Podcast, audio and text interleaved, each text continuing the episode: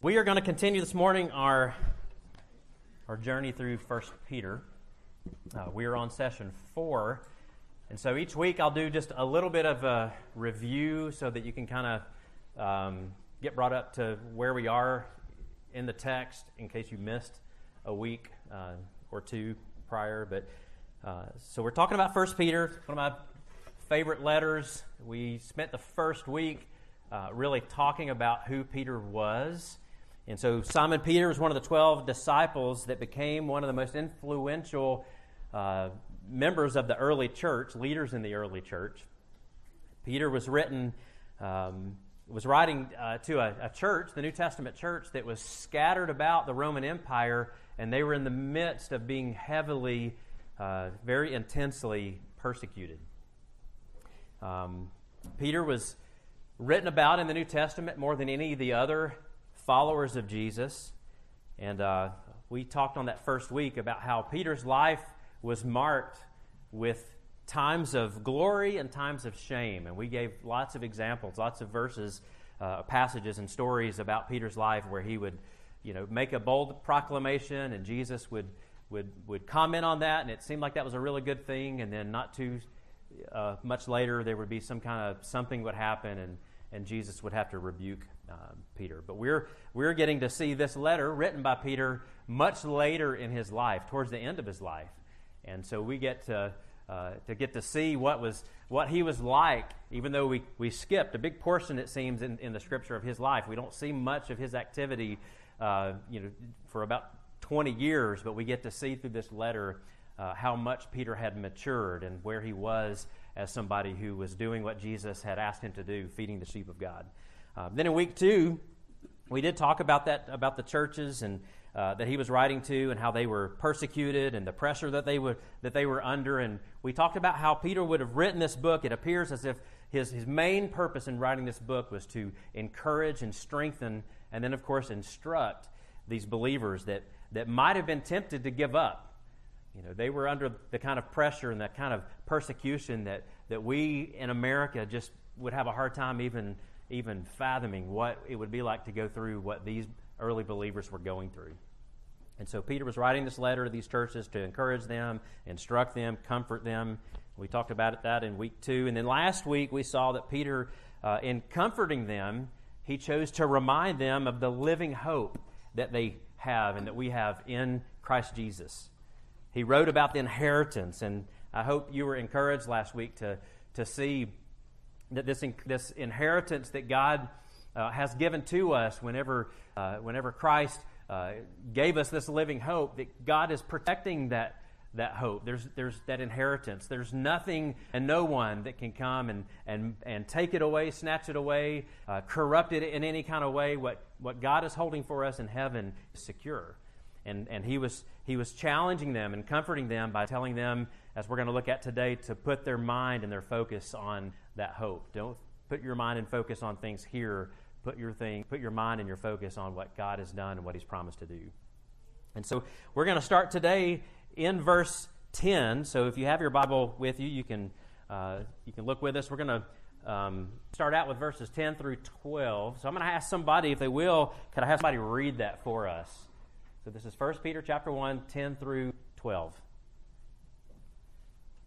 Concerning salvation. Before you read, let me give you one question. Steve gave me this recommendation. It's really good. I'm going to give you a question that I want you to, as we read it, look for the answer to this question. So as we read these couple verses, 10 through 12, there are two groups that Peter says are very interested in the things that God is doing in our lives.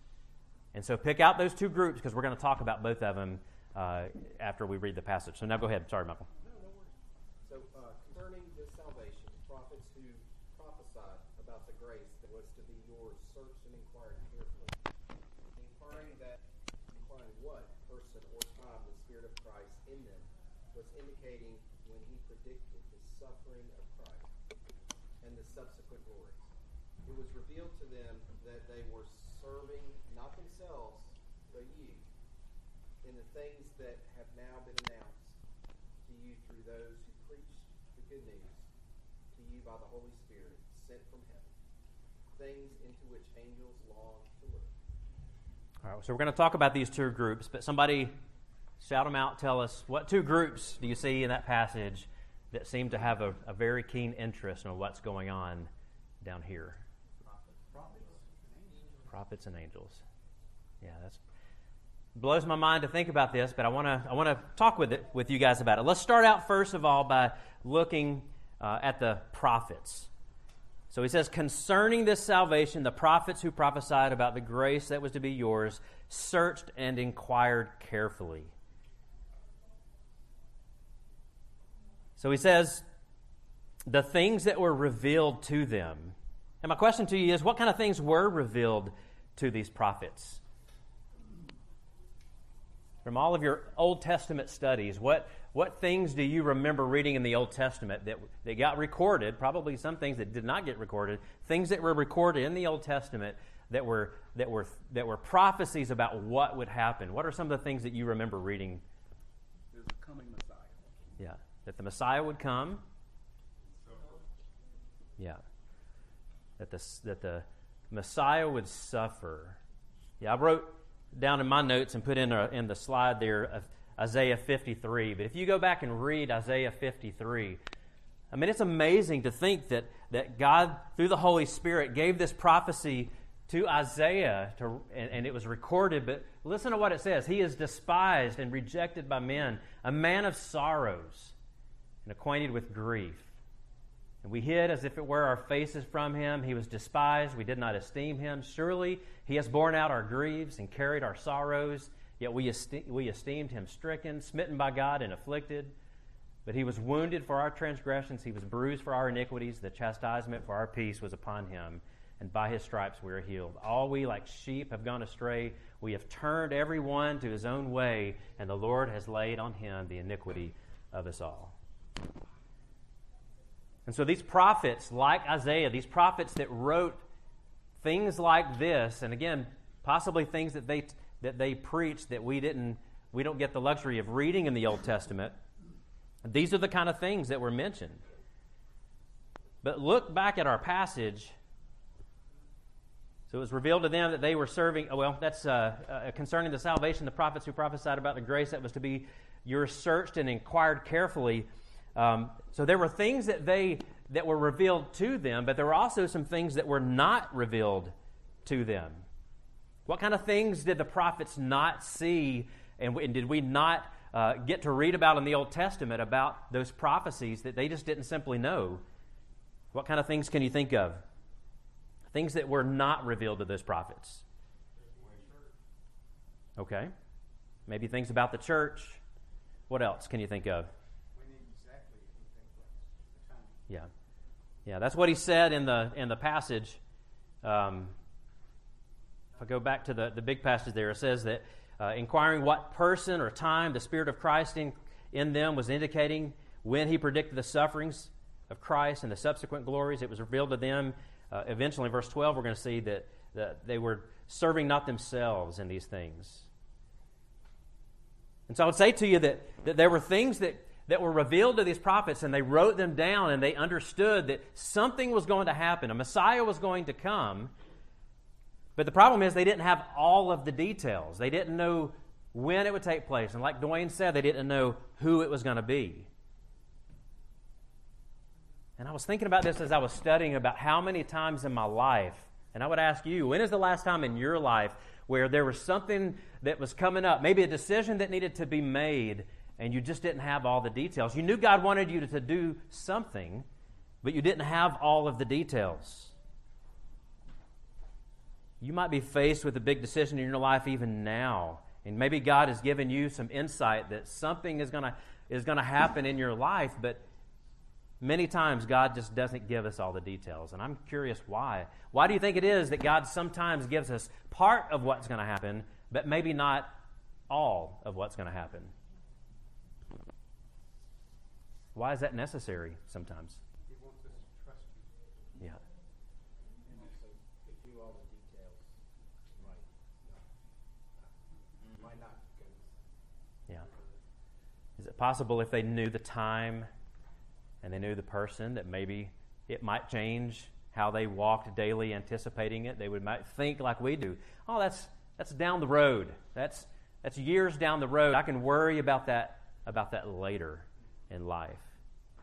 But God wanted them to walk by faith, just like He wants us to walk by faith. And there are going to be times in our lives, most of the time, when we are walking by faith that we just we just don't have the details and, and God calls us to, to go with what we do know, go to the scripture and understand the things that we do know, and then by faith trust Him for the things that we don't know.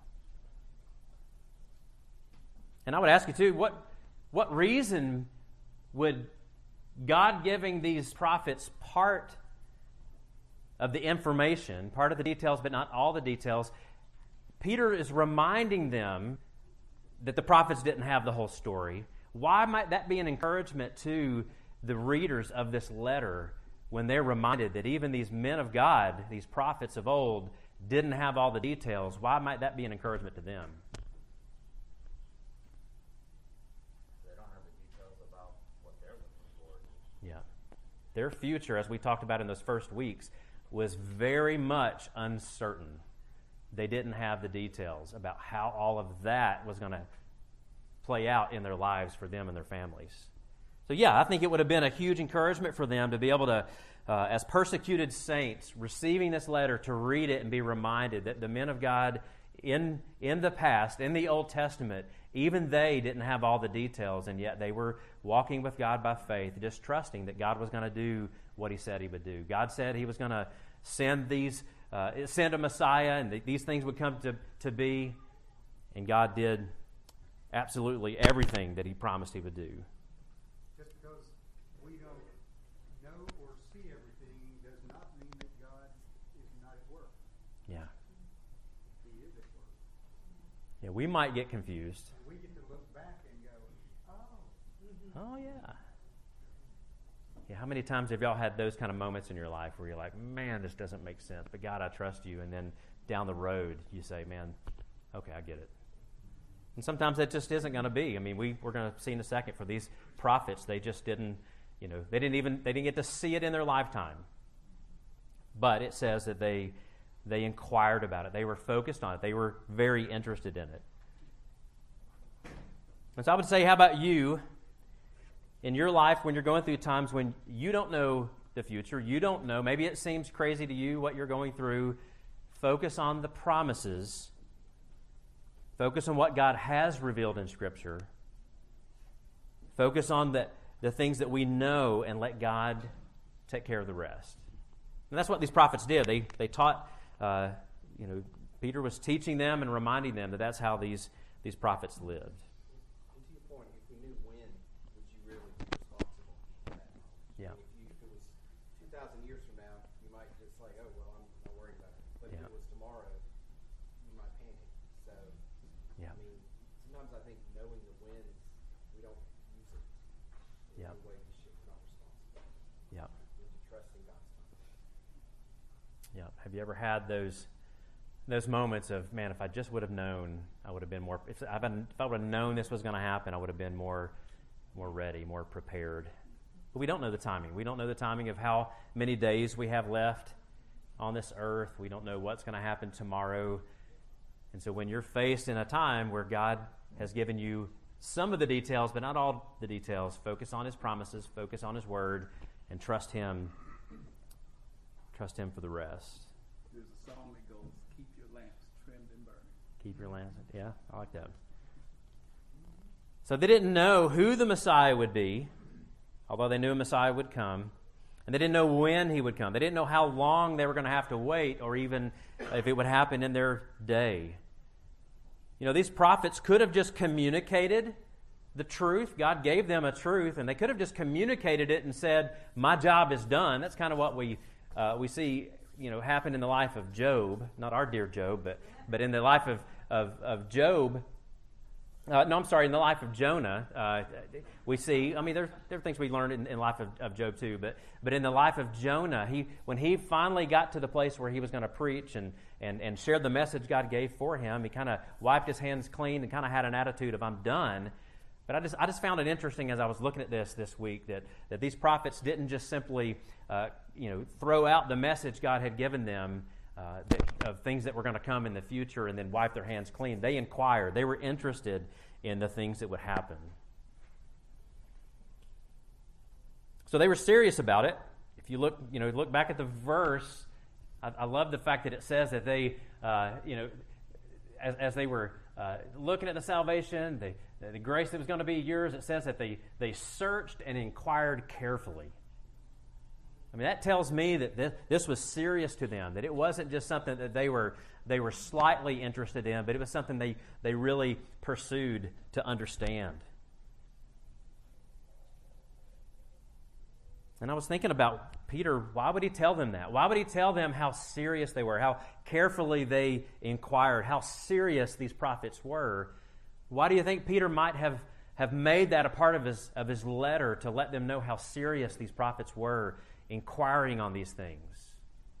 Why did he want to remind them of how serious it was in them as they inquired? What do you think he hoped to accomplish by saying that to them? So they would not neglect this great hope. so they wouldn't neglect it. And I was thinking about maybe he wanted them to take it serious too. He hoped his readers would also take these things that he's sharing with them very serious. And I would tell you that I think our enemy is always trying to distract us from taking serious the things God has promised to us and focusing on those promises. You'd have to read ahead, but we will get there today. But in verse 13, Peter says, preparing your minds for action. And so I would tell you that I, I, I think Peter mentioning here how serious these prophets were taking, uh, they're, they're inquiring about these things that were going to happen, in part would be to begin to, to help them understand how serious they should take them as well. And, and then in the uh, verse, you know, verse 13, he's going to tell them to, to really take it serious. Put your mind and focus on these things. Yeah, so then in verse 12, says it was revealed to them that they were not serving themselves but you in the things that have now been announced to you through those who preach the good news to you. So they were not serving themselves but you. And I was just thinking about how the Spirit of, of Christ had revealed to them that it literally wasn't going to happen in their lifetime. Serving not themselves, but those that would come in future generations. What an amazing way to view the work of God in our lives. What an amazing way to just view every day getting up and serving God and serving each other. This reminder that these prophets were not serving themselves, but serving future generations. Maybe it's true of us. Maybe the things that we're doing and the things that we're working hard at are not just for us, but for others. Isn't that the way it works? Maybe even others that haven't arrived yet. It just kind of reminded me this week as I was reading this that there are times that in our lives we are just called to, to grind things out. Maybe we're grinding it out not for our benefit, but for the benefit of other people. How many times am I willing to work for something if I can see some kind of an immediate gratification or an immediate reward. We like instant gratification. How willing are we to grind it out and work hard for the benefit of others? And this is exactly what these prophets were doing. Gerald, Yes. Hebrews 11, that talks about all these great faithful men and then everything they did. And he ends the chapter, the writer ends the chapter with these words. Mm, And all these, though commended that's good. through their faith, did not receive what was promised, since God had provided something better for us, that apart from us, they should not be able to be, uh, excuse me, they should not be made perfect. In, in the very shortest of forms, they did all that to prepare the way for us. Yeah. Amen. That's a great verse. I'm so glad you brought that out. Kind of reminded me of John the Baptist, too. Kind of goes along those same lines. John gave his life not to be the one, but to point people to the one. He prepared the way, gave his life not to receive the benefit immediately while he was alive, but instead to prepare the way so that Christ would, would come and be, uh, you know, would fulfill prophecies even in that process, and Christ would come and, and be able to uh, accomplish all that God sent him to do. You know, there are a lot of. Yeah, go ahead. Sorry. I just think about, uh, you think about how much he talks about the suffering, and think about all these prophets that they would have learned as a child, because they didn't have the New Testament. Yeah. You know, it's being written, and they're just reading these old prophets, and it's like, think about the encouragement that would have been, like, you're so special that 4,000 years of prophets have all been building up to you, your Yes. salvation, that the grace that's going to be revealed to you. Amen. And even when we teach our children, these prophets aren't boring. These hmm. prophets are the ones that are serving us. Yeah. So like we should read it in that mindset, not not Yeah. uh, Old Testament. but- Oh, those prophets. These are the guys that serve. Yeah. Watch, watch how they serve us. Yeah, you think about when you read Isaiah 53 and how Isaiah, you know, would have would have realized at least to some degree that I'm writing these things not for not for now, but for, for later. And then here we are, we get to to read that and say, my goodness, man, all of those years prior God was preparing and using these men to preach these things, and we get to rejoice that, man, look, God, God told them this was going to happen all those years ago, and we see it now. Yeah, Leaf, and then we'll go back to Doug. I think we're tempted to think, well, these guys got shortchanged or, or something, but they were they were hearing the very words of God at that time. I'm sure Yeah. that God's grace met them in, in His own way, apart from what they were looking forward to in the in the moment that Yeah. in the times that they were writing these things. Yeah, that's right. Yep. Yeah, Doug. Do you suppose um, their culture was one of generational thinking? Um, we're not really that way in Western culture. You know, if we leave an inheritance to our kids, great. And yeah, that just doesn't happen here. We're not thinking five, six, twelve generations off. They did. So for Hmm. them, to kind of Leaf's point, it, it, would not be unusual for them to read, write, and thinking, I don't know what this is, somewhere down my great, great, great, great, great grandchildren, this comes into play, and it's big and it's good. Yeah. Let's write it down. Let's have it. Let's walk through it. Yeah. Amen. I tell you what. Let, yeah, go real quick. I was just Sorry. gonna say, I mean, just, I never thought about it, but the tens of thousands, many people that have come from two thousand Yep. years ago that have diligently dedicated their lives to pass along a message. Yeah. To just give you the message and to think there's this army of people that have dedicated their life to just say, Gerald, I wanted to tell you something really important. Yeah. I never really thought about it like that. So many have lived and died. Yeah. lived and died to uh, give us what we read. Yeah.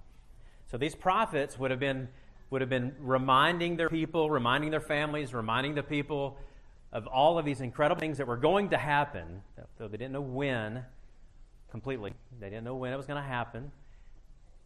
And I was thinking about what we get to do every week. It's not the same all the way, but at the same time, every week when we come together, we get an opportunity to proclaim his death until he comes. We don't know the time either. We don't know the time either. It's been a couple thousand years, and Christians all throughout the, the, the last couple thousand years have gathered together. Remnants, maybe, maybe times it gets it's gotten forgotten, but remnants have come together to celebrate the Lord's Supper and remind each other that the Lord is going to return.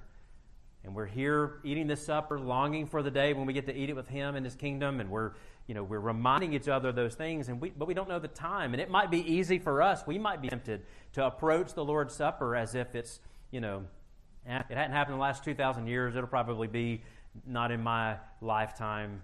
But here's the thing the promise that God had, you know, He had revealed to them that it wasn't going to happen in their lifetime, but He hasn't said that to us.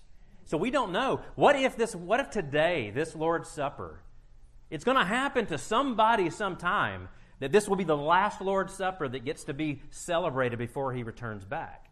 What if that's this week?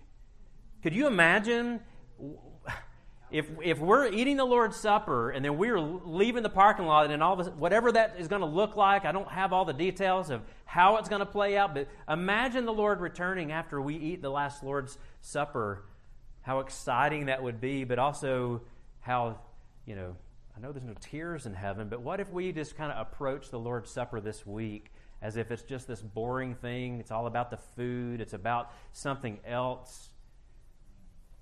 And then we leave here, and then the Lord returns, and we were like, "Yeah, I'm sorry, I kind of wasn't wasn't all there today." I'm just encouraging you. I know we don't know the time. He hasn't given us the same the same revelation that yeah, y'all are cool. It's not going to happen in your time. It might. And I just I think that the idea would be in loving His appearing is that every week when we come together for the Lord's Supper, what if we just approached it as God? It might be this week. And I want my mind and my heart and my, my thoughts to be all about you. And when I sit at the table, I want to I want to be about showing love and caring for my brothers and reminding them that no matter what they're going through in their life, these promises are true. Putting their you know put your hope in Him. These things are going to come come to pass. And those things that you're going through this past week and that you'll go through this week, they're also so minor compared to the greatness that we've received in Christ and His inheritance. And so I was just thinking about how for, for 2,000 years we might be tempted to say, you know what, it's just probably not going to happen in our lifetime. But, but we, we know, we've watched it happen time and time again where somebody's predicted the date and all that kind of stuff. And maybe certain, you know, smaller groups will get, will get excited and all that kind of stuff. Well, look, we don't, we don't know the date. But I don't think we should be any less excited and anticipating the day that Christ is going to return and make all of these things happen. So if it's boring to you at the Lord's Supper, I've, I've actually had people tell me before when they find out that we, we do the Lord's Supper every week together, I've had people say to me, man, I wouldn't want to do that every week. If I do it every week, I, I'm afraid it would just become a routine and, and something that, it, that I wouldn't consider to be that special. And I just had to tell them, man, you know, it doesn't have to be that way. If the meal is focused on the right person and the right, the right thing that's going to happen in the future, you know, if you find that to be boring and uninteresting, man, let's pray. Let's pray now for God to, to stir up in your hearts an anticipation and an excitement, just like these prophets had, and they were excited, inquiring, and it wasn't going to happen to them. We don't know that. I was just thinking about that. Let's move on to verse 13, though, and this this gets to me uh, pretty pretty amazing.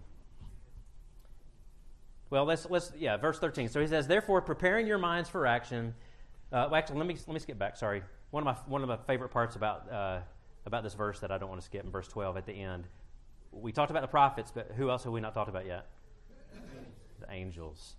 The angels. It says things into which the angels want to look. So that idea of, of longing to look or desiring to look, it has the idea of, of stooping down.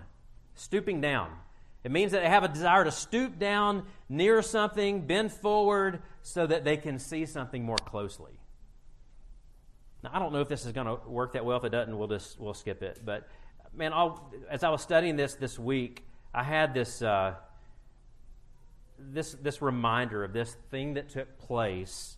Um, let me exit out of that.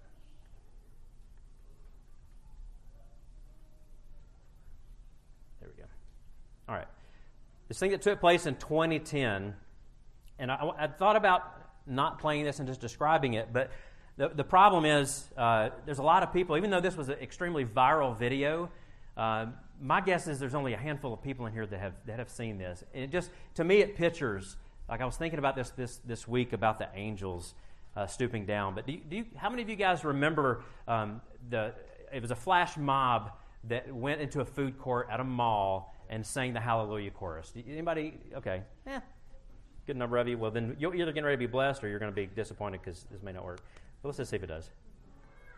It does. I'm going to play uh, just a little bit. Just a little bit. Watch the reaction of the people in the. They're just normal, eating lunch, no big deal, and then something happens. And watch some of the reactions that you see on the faces.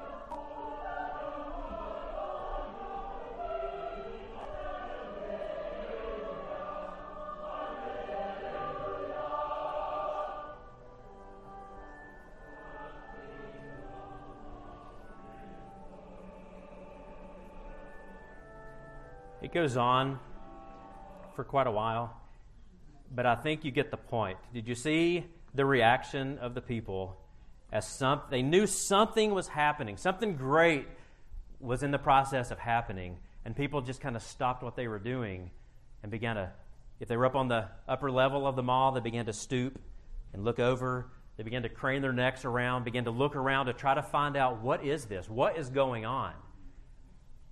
They knew something great was happening. Now, this is, you know, a group of people singing at the mall. After they were done, things just kind of went back to normal. At the end of the video, you'll see that. Everybody just kind of went about their business. But I want to tell you that when Peter says things into which the angels long to look, these angels, they are stooping down, wanting to look and understand the greatness of what God has done and is doing in the lives of these people that were created in His image. My question to you is, you know, when you think about these angels and you think about them watching, what, what are they looking for? What do you think the angels are looking for when they stoop down and trying to understand what's going on? What do you think they're looking for?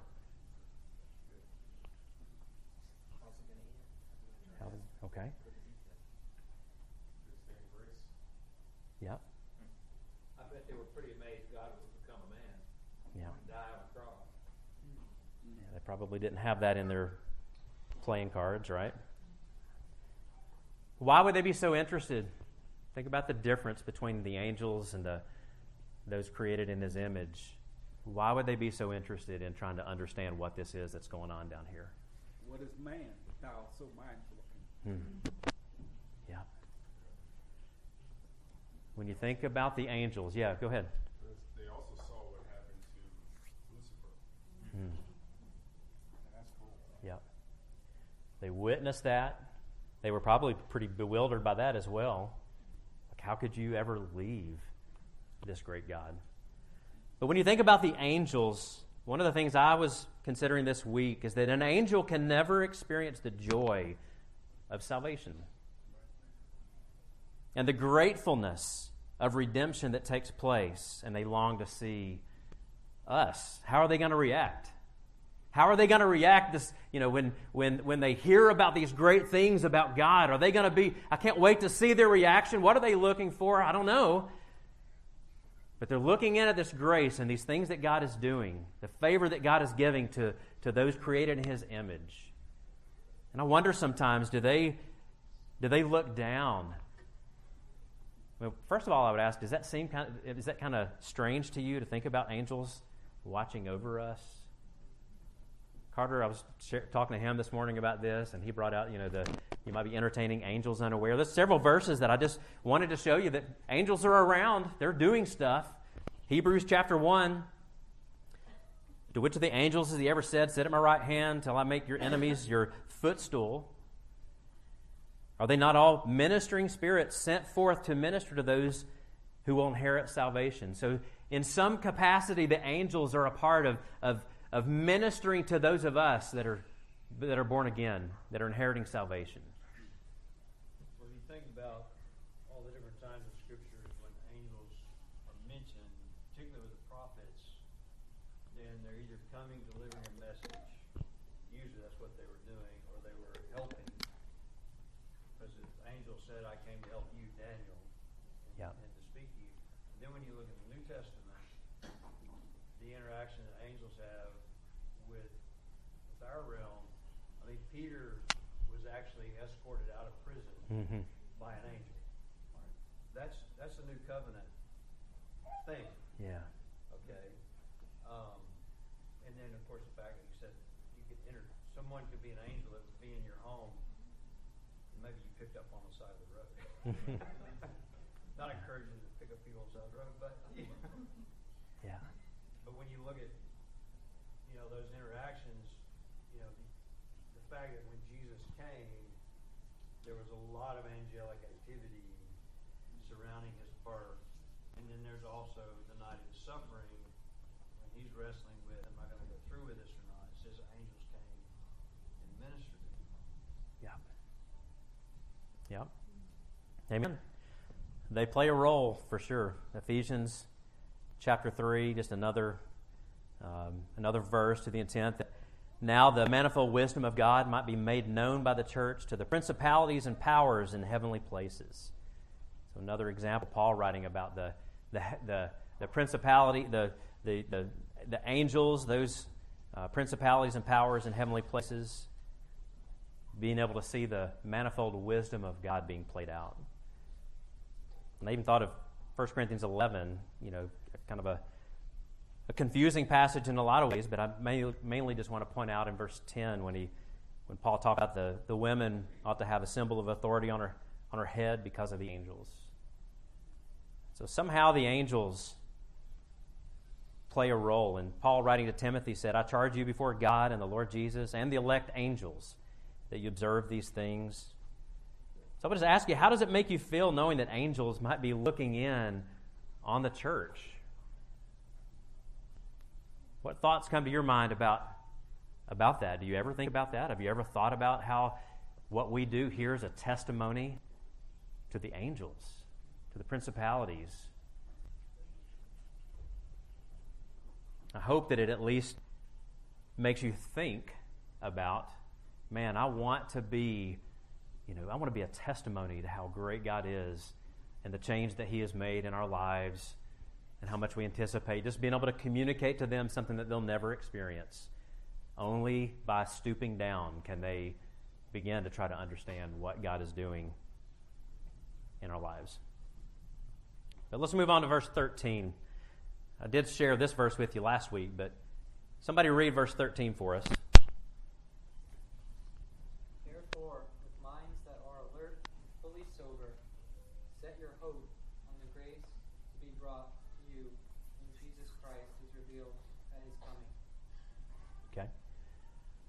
So therefore, y'all know kind of the drill with that. You look up to see what you know what was stated previously, so you can understand what he's about to say. So, so the therefore is telling us to think about all of the the things previously said about the grace of God and the, the hope that we have in Christ.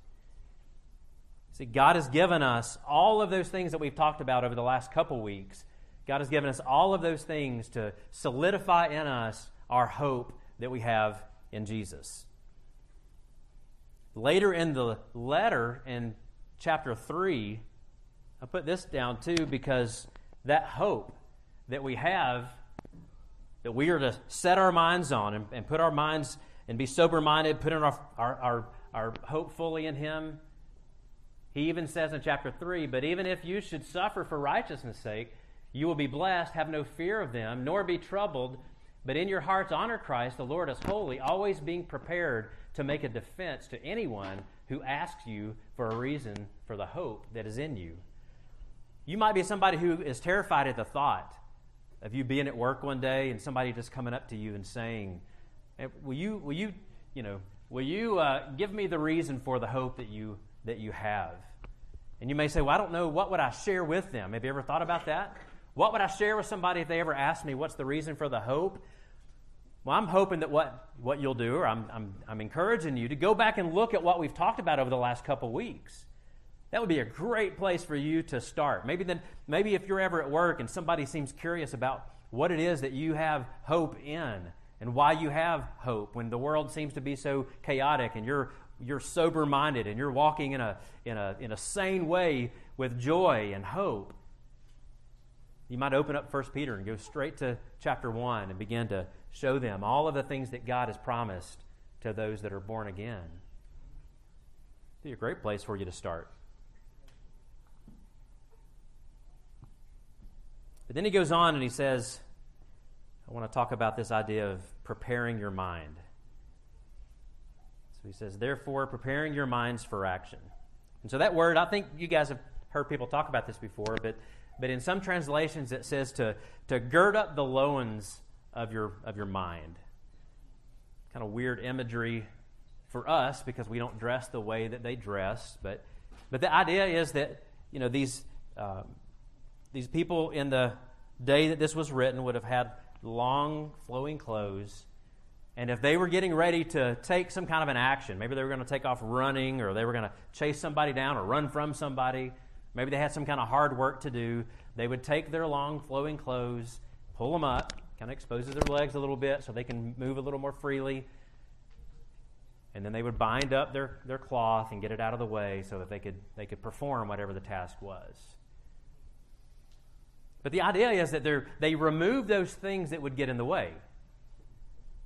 And so when we think about preparing our minds or girding up our loins, the loins of our minds, what we're saying is to get those things out of the way, bind up and get out of the way those things that would keep you from being able to, to do the things that He's going to tell us to do, to live the way He wants us to live, those things that would interfere in our lives. And He says to be sober minded. Being sober minded means being clear headed contrast to that would be somebody who is who is crazy headed. You know, if you think about a you know kind of the, the idea of being sober versus being you know maybe drunk with wine when somebody is not sober.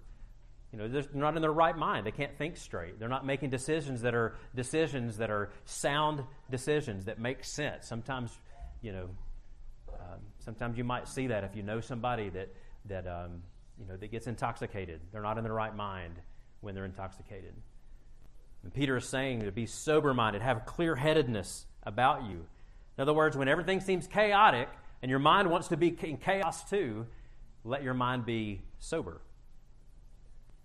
He says, get those things out of the way that would cause interference in our lives and the purposes that God is trying to do in our lives. And he says,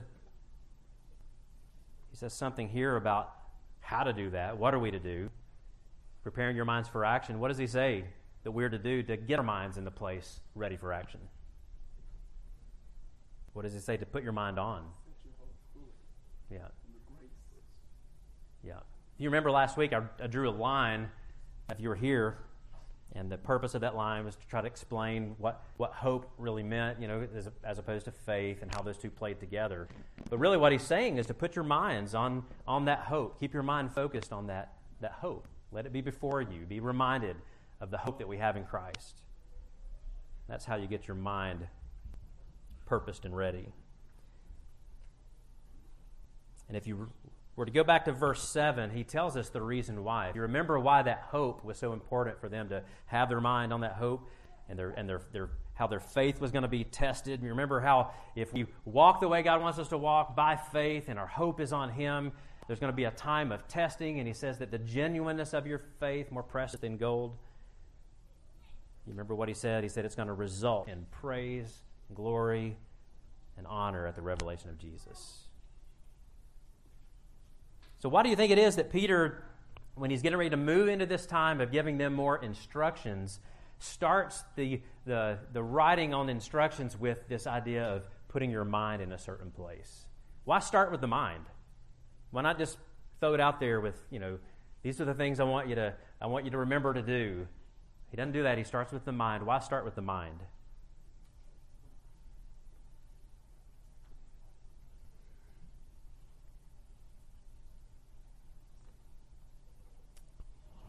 Why do we do what we do? Because our mind decides to do it, our mind thinks to do it, Peter calls them to think a certain way and starts with their thinking first because what our mind thinks, that's what we do. All actions start in the, in the mind. You remember in Romans chapter 12, don't be conformed to this world, but be what? Yeah.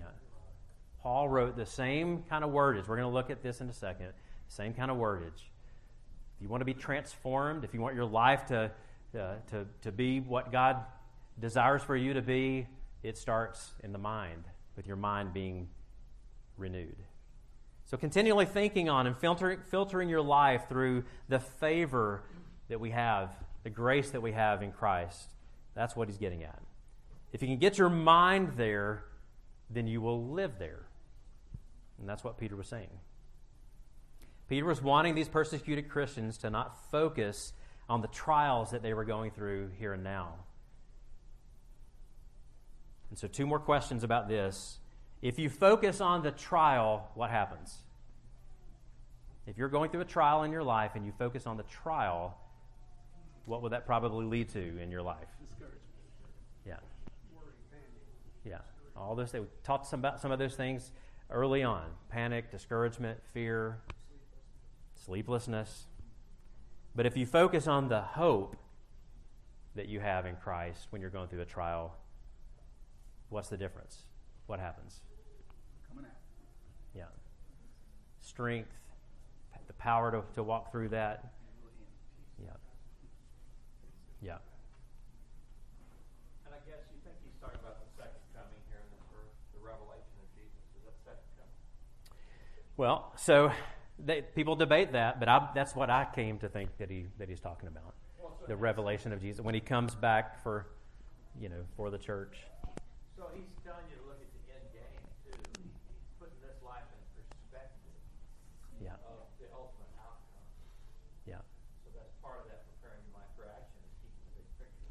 Yeah. Yeah, when we drew that line, we said that the hope that we have, it's a future, it's a future event, and he's telling them to to have your mind focused and set on that future event that will take place at the revelation of Jesus.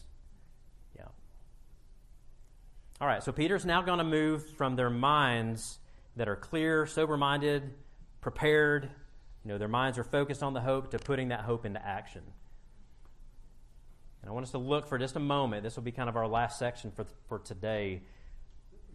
Let's see how this hope should impact our, our, our lives. When our minds are focused on hope, it leads us to pursue holiness, and that's what we want to talk about. So we're going to read verses 14 through 16. And as we read it, I want you to think about this. What led these, this is, you have to read between the lines here, but what, read, what led these readers to wrong passions in their past? The wrong way of living in their past. What is it that we see here that, that would be the, the reason for their wrong way of living in their past? Verse 14. Somebody read 14, 15, 16 that I have up on the screen here. As obedient children, do not be conformed to the passions of your former ignorance, but as he who called you is holy, you also be holy in all your conduct, since it is written, You shall be holy, for I am holy. Yeah. So he says, as obedient children, but if somebody was disobedient, if you look at this verse, what would have caused their, their disobedient in their past? What does he say?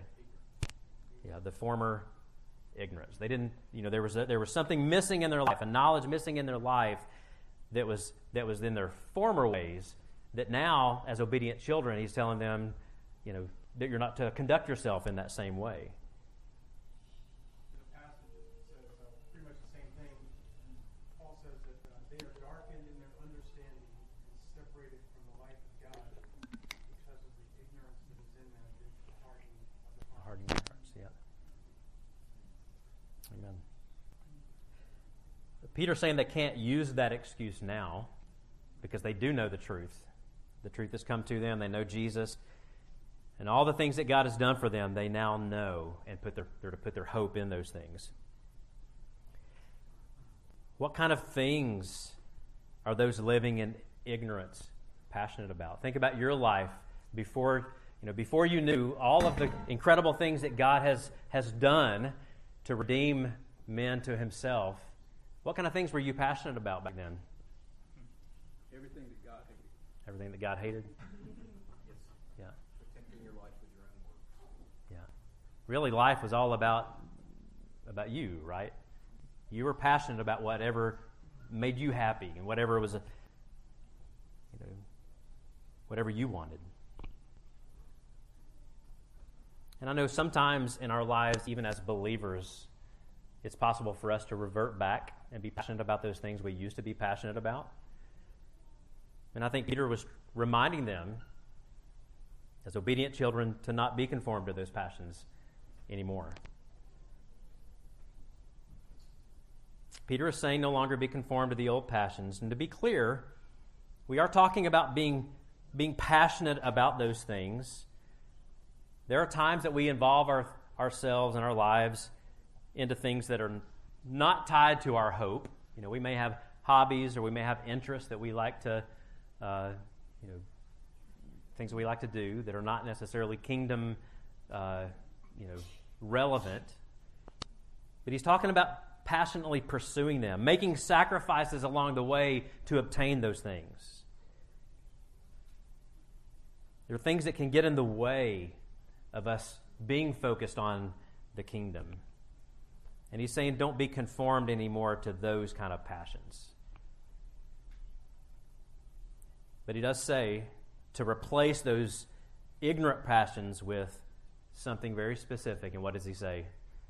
What are you to replace it with? In verse 15. Yeah. He who has called you is holy, you also be holy in your conduct. And so my question to you today, and I want to end with Romans chapter chapter 12. You know, we talk about this word holiness. The word holiness means to be set apart, to be set apart for the, the things of God, to not be a part of, the, you know, not be, uh, to be a part of the things here in this world, but instead to be set apart for the, the things of, of God. But Romans 12 really is such an amazing passage that gives us insight and affirms what Peter is telling his readers and so let's read together. It's up on the screen, Romans chapter 12, and uh, those first couple verses. Somebody read that out loud for us. I appeal to you, therefore, brothers, by the mercies of God, present your bodies as living sacrifice, holy and acceptable to God, which is your spiritual worship. Do not be conformed to this world, but be transformed by the renewal of your mind, that by testing you may discern what is the will of God, what is good and acceptable and perfect. Yeah, Paul is making the same appeal that Peter is, is making. To not be conformed to this world, the old passions, the things that you see around you that are that are calling for your attention, calling you and you know, real shiny things that would say, Look, come chase after me. But don't be conformed to the ways of this world, the way the world operates and functions. Don't be conformed to that. But he says, instead, be transformed by your mind being renewed. And so that's how we live and prepare our minds and, and begin to live this life that God wants us to live. And so Peter is going to go into uh, you know, a, a, a, lot of passages, a lot of, a lot of verses that we're going to look at in the coming weeks of just what that looks like. What does a holy life, somebody who is pursuing holiness, what does it look like? And so my prayer for us today is that we will have these kind of passions. Why? Because in the end, it brings praise, honor, and glory to Jesus whenever we are, you know, when, when we allow our, when we're, our faith is being tested and we're, we're, we're seeing the genuineness of our faith being lived out, it's bringing praise, honor, and glory to Him. Another reason, because there are angels looking in. Another reason, because the prophets have gone before us and they've, they've set the stage and paved the way for all of these great things to happen. And so today, as we end up, I'm just going to pray that God would give us that kind of passion. God, would you allow us, as you're born again, those that you have caused to be born again, would you give us that passion that Peter is pleading for for the church, the churches that he's writing to, and that Paul pleaded with to the churches in Rome? God, that we would be people that pursue holiness because you're holy, that we would pursue a life that is set apart from this world, not conformed to this world any longer, but minds that are, that are renewed. And because of that mind being renewed, it is causing us to be transformed into your likeness. So, God, thank you for this, um, these passages of Scripture that we've looked at today. Thank you for Peter. And uh, thank you for his love and care for the body of Christ. I thank you for his shepherd's heart that you gave to him to feed the sheep. And I thank you, God, that today we get to benefit from that. And I pray as we go into the Lord's Supper, God, that it would be a time for us, just like prophets were anticipating and looking for and searching and inquiring, although they were told it wouldn't happen in their lifetime, God, let us have uh, such a, an intense desire as we meet for the Lord's Supper and, and use that time to encourage one another. Let it be a time, God, where we look with great anticipation, knowing that one day, just as you promised, Lord Jesus, you said you would return to take us where you are. We long for that day to take place, and it could be today. It could be later today. It could be tomorrow. Let us live each day and let us enjoy this Lord's Supper as if this could be our last time to testify to all of the hev- heavenly beings of how great a salvation we have received through Jesus Christ. And we pray in His name. Amen.